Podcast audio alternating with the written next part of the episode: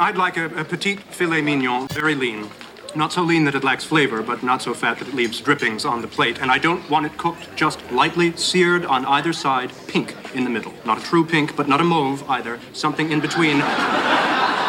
Bearing in mind the slightest error either way, and it's ruined. Okay. And that's from Ni- uh, Frasier. That's Niles and his picky eating habits. And think about eating in your life or with your family. You know, eating the whole focus on food can become a power struggle. You've got to eat. I told you you've got to eat. Or don't eat those chips. I told you not to eat those chips. And you just see the whole family dynamics coming out around the area of food. Or sometimes it's for attention getting. You know, oh, mom, you're eating meat? and they're a vegetarian, but they may not be a vegetarian because they truly believe in it. It may be other issues that are driving them to just get back at mom or to get some attention from mom. So there are a lot of uh, issues involved with food, and I'm a clinical psychologist, and I can take your calls and questions on anything around food or around problems with a spouse or your kids, or problems with a coworker, or problems with yourself. Maybe you're procrastinating, or maybe you just don't feel like you have any good focus in life. You don't have a good compass in your own life and you want some direction. I'm Dr. Ellen Kenner, and my show is The Rational Basis of Happiness, and my number is toll free 1 877 D R K E N N E R. And you can also visit my website, drkenner.com, D R K E N N E R.com. Lots of articles and books that I recommend. And you can also hear parts of the show that you may have missed. And right now, let's turn to the phones and welcome Sherry. Sherry, your husband has some anger problems? Uh, yes, I mean he's had it his whole life, and um, it's just, he doesn't know how to control his anger. Um, I know he had that problem whenever he was a little boy too, but I mean, we can just like be driving down the road. It seems like everybody is always in his way, and I mean, we own our own business and everything, and he's always in a rush everywhere we go, and it's like everybody's in his way, and everybody needs to get out of his way, and we have kids, uh, grown two grown sons that are have made bad choices in different areas of their life, and they're causing, you know, different problems, and so that causes you know him to get more frustrated and everything. And my husband's had a heart attack in May, and Ooh, and okay.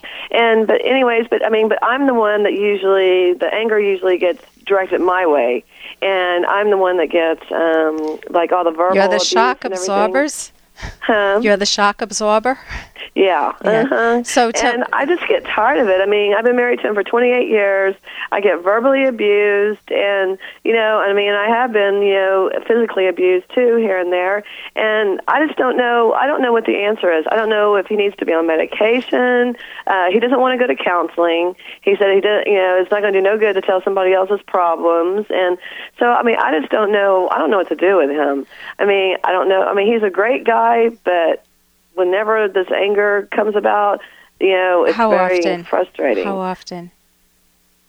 How often does it happen? You said whenever. Well- is it daily? Is it weekly? Or is it weekly, I would say weekly. And he, what's the worst it's gotten with you when you say physical abuse? What has he well, done? um, he's, I mean, he's like pushed me down. He's taken his fist and hit me in the arm before. Um, he's, I mean, in my younger years, I mean, he blacked my eye.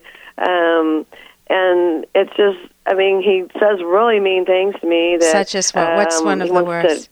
Kill me, or you know, or if you come back to this house, there's going to be a gun waiting for you, and and you know, and stuff like that. But it's all whenever he's at that really anger time, you know, of his life, and then it's like whenever that's passed, then it's like you know, I feel I'm hurt from what he said to me, but I'm supposed to just get over it, you know. And I mean, that's what he tells me. I was mad. You should understand that. You know, just get over it. Okay, say, and- go ahead. And it's just, I mean, it's hard because I mean, I'm a girl, and those, the whenever he says mean stuff to me, especially you know, I got a gun waiting for you, and this and that, you know, it's hard to get over, just to get over that kind of stuff. He you has know? guns? and, and I just don't know what the answer is. Yeah. I don't know what to do with him. I, um, I just, I don't know. He has I don't a- know what the answer is. He has guns in the house? yeah, He uses Mhm. them. Uh, Yeah. Safety. How many times have you wanted to leave him? How many times have I wanted to leave him? Yeah. Oh, a lot of times. I mean, I mean, like right now, he's gone. We have some property out of town, and he's gone there because I mean, he dumped me off at my mom's house yesterday, and because I mean, sometimes I just I can't put up with the way he's acting, and and so I just don't want to be around him, and so he took off and went out of town for a few days, and I mean, it's just, I mean, it's just, I don't know, it's just not. We can't ever discuss anything like in a normal fashion. You know, it's like everything if you try to discuss a problem or anything i mean both of our sons are getting a divorce at the same time and i mean there's all kinds of issues that bring on the anger and stuff but it's just he don't mm-hmm. know how to deal with like life's situations. I mean life and does he have a faces lot of bad a stuff choice it, you know right. and and he just don't know how to deal with it. He deals with it in an irrational way instead of just sitting down and saying, "Okay, we got this problem, this problem. Let's work through it."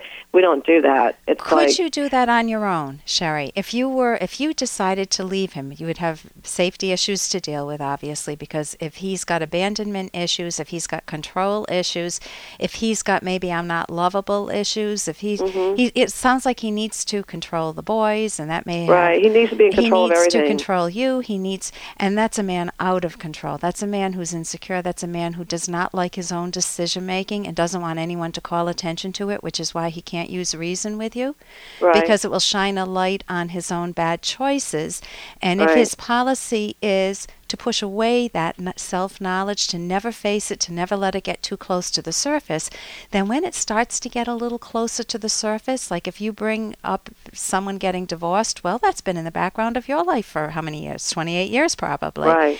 Then it's too close for comfort, and he'll use his coping strategies, which are awful. They're attacking your life, they're threatening your life.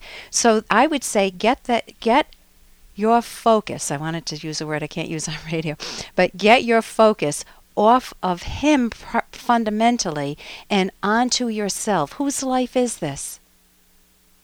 My life. It's your life. And the quality of your life at whatever age matters. It really matters. And you're wanting your life, but you don't know how to disengage from him. So there is a book you can get. Uh, that's an older book, Men Who Hate Women and the Women Who Love Them. And I'm not saying he can't be nice at times, but so can the worst criminal. So if you've been in an abusive relationship, which is exactly what it is, you can you can even Google signs of abuse, and you will get. Um, I mean, he's gone way overboard. When I used to uh, work with uh, veterans who had killed people, and asked, you know, and you look at their romantic relationship, I would ask questions such as, do you know, have you um, ever yelled at each other? Do you, do, is there any kicking or punching or biting or pushing downstairs or threatening? And one at the end point, you have threatening a life. That's the most serious. So he's already been there. So you mm-hmm. are in an abusive relationship. That means you have to deal with safety issues. That means you need a therapist ASAP a personal therapist and you can just tell him you're going in you know you don't have to you need to deal with the safety issues. So you don't have to go in. I'm going in to see how i can leave you. You can just say you know i want some advice on how to manage a few situations or something. You can leave it somewhat vague if you want. Right. but i would go to the academy of ct academy of cognitive therapy.org Uh huh. D- and I, they, you can find a cognitive therapist in your area to deal with this issue. I think it's beyond a marital issue. I think it's uh-huh. an abuse issue. I think that he's not open to reason from what you're telling me, and it's so long. That I mean, the patterns there. He could change himself, but he's not asking that. So Right. you can figure out how to liberate yourself, and if you've got a lot of skills or can gain some skills to work and live independently, I think you want to open that up as an option for yourself. Listen, I want to thank you so much for your call. Thank you. I'm Dr. Ellen Kenner on The Rational Basis of Happiness.